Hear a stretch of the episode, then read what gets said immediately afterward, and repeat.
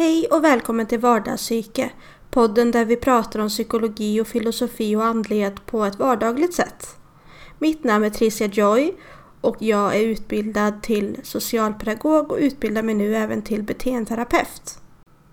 Dagens avsnitt blir ett lite kortare bonusavsnitt där vi ska prata om eh, RBT som är föregångaren till KBT, vad det betyder och om hälsosamma negativa känslor och vad det egentligen innebär.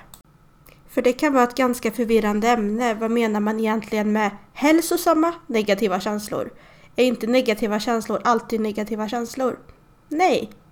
Inom REBT, som står för Rational Emotive Behavior Therapy, så tänker man att känslor inte är varken positiva eller negativa utan de är neutrala. Det tänker man även i KBT. Att känslor är neutrala och inte i sig positiva eller negativa.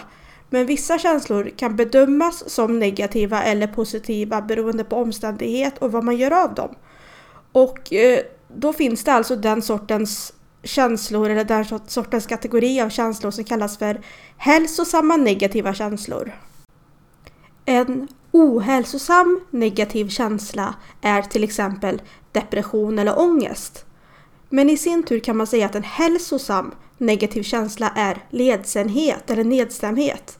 Det är först när känslan blir en sjukdom eller ett överdrivet tillstånd som den blir i sig bara negativ. Men att vara ledsen i sig behöver inte vara en ohälsosam känsla. Det kan vara en fullt ny, eh, naturlig respons på vad som har hänt. Om du till exempel har råkat ut för någonting så är det fullt naturligt att bli ledsen över det. Det är först när det övergår till depression som man kan tala om en rent negativ känsla. Men känslor i sig är neutrala, de är inte positiva eller negativa och de kan vara fullständigt hälsosamma även om de klassas som negativa i samhällets ögon. Och där ingår till exempel känslor som orolighet eller ilska eller arghet. Det är till exempel om arghet skulle gå över i aggression. Då skulle aggression vara en, ohälsosam känsla som är negativ. Men om du är arg eller ilsken men inte aggressiv, då är det en hälsosam negativ känsla. Allt beror givetvis på din respons, vad du gör av känslan, hur du styr känslan. För ja, du kan faktiskt styra dina känslor. Väldigt många argumenterar för att man ska följa sina känslor och att man inte kan styra sina känslor. Särskilt när det handlar om kärlek så säger man att du kan inte styra vem du blir kär i. Och till viss del kan du inte det. Du kan inte styra att du får upp ögonen för någon till exempel. Men du kan alltid styra vad du gör av dina känslor. Du behöver inte gå och till exempel hjälpa någon att vara otrogen bara för att du är kär i personen. Du kan styra din moral och din, dina etiska handlingar. Det är felaktigt när många säger att de inte kan styra sina känslor. Det de menar med det är egentligen att de inte kan styra sina handlingar och responsen på sina känslor. Att de inte kan eh, eh ta hand om vad de ska göra av sig själva när de känner någonting.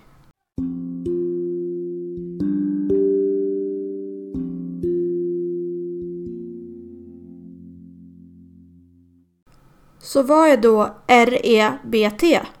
Jo, REBT grundades av Albert Ellis och är eh, föregångaren till KBT. Och KBT är idag vår mest populära behandlings och terapiform. KBT anpassar sig efter många olika diagnoser och det finns eh, terapiformer och metoder för nästan varje diagnos idag. RBT är då alltså föregångaren till KBT och i RBT så fokuserar man nästan mer på det rationella tankesättet snarare än känslorna. Faktum var att det hette eh, RBT först, alltså Rational Behavior Therapy. Och eh, då fokuserade man på att hitta tillbaka till det rationella, tänk rationella tankesättet snarare än att bry sig om känslorna. Men snart kom man på att även känslorna hör hemma i terapi eftersom känslor och tankesätt och rationalitet ofta går hand i hand. Eller nästan alltid går hand i hand faktiskt.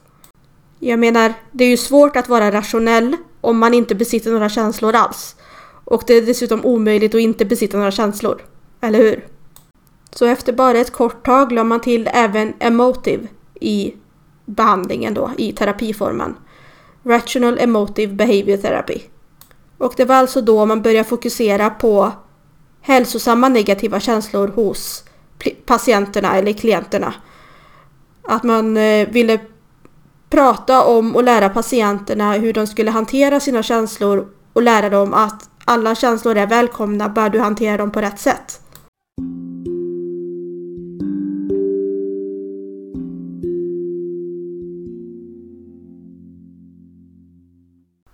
Nu var det från början tänkt att jag bara skulle prata om negativa hälsosamma känslor och andra känslor i den här eh, poddavsnittet. Men det blev så att det blev inte så himla mycket information om det och jag tröttnade faktiskt lite på att prata om det.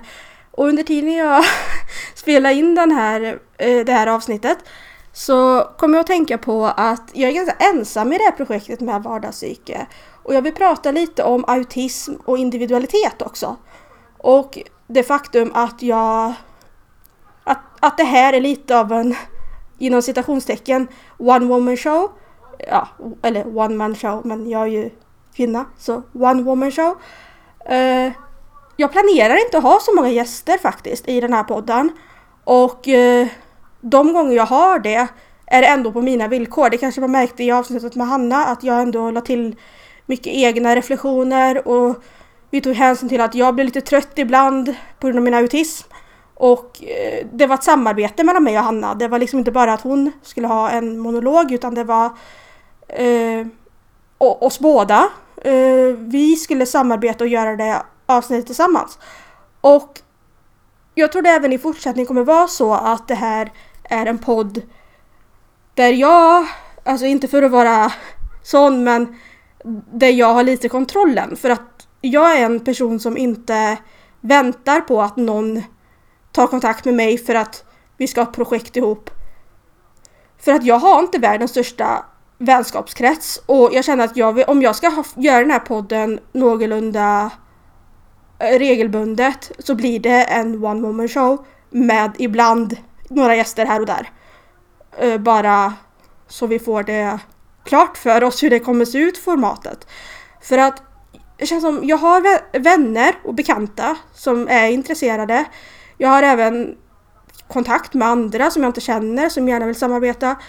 Men det känns som jag är inte en sån som väntar på min tur. Jag är inte en sån som väntar när det behagar andra. Det känns som att jag är resultatinriktad människa. Jag är en, en människa med fokus och jag typ känner att det är inget fel på att vara ensam host i en podd heller. Så att det har liksom blivit att i och med min autism så har jag dessutom svårt att konversera med folk. Jag... Ja, jag har eh, svårt att konversera med folk. Och eh, det blir därför så att jag kanske mest fokuserar på att prata om sånt som, alltså ämnen som intresserar mig.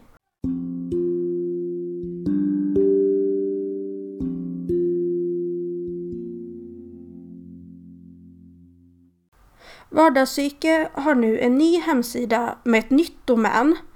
Eh, eller en ny liksom ändelse på domänet. Eh, så ni inte kommer fel. Och eh, det, min hemsida heter nu www.vardagspsyke.nu istället för www.vardagspsyke.net. Eh, jag bytte ut .net till .nu. Så att min hemsida är nu www.vardagspsyke så som podden liksom stavas. Punkt nu. www.vardagspsyke.nu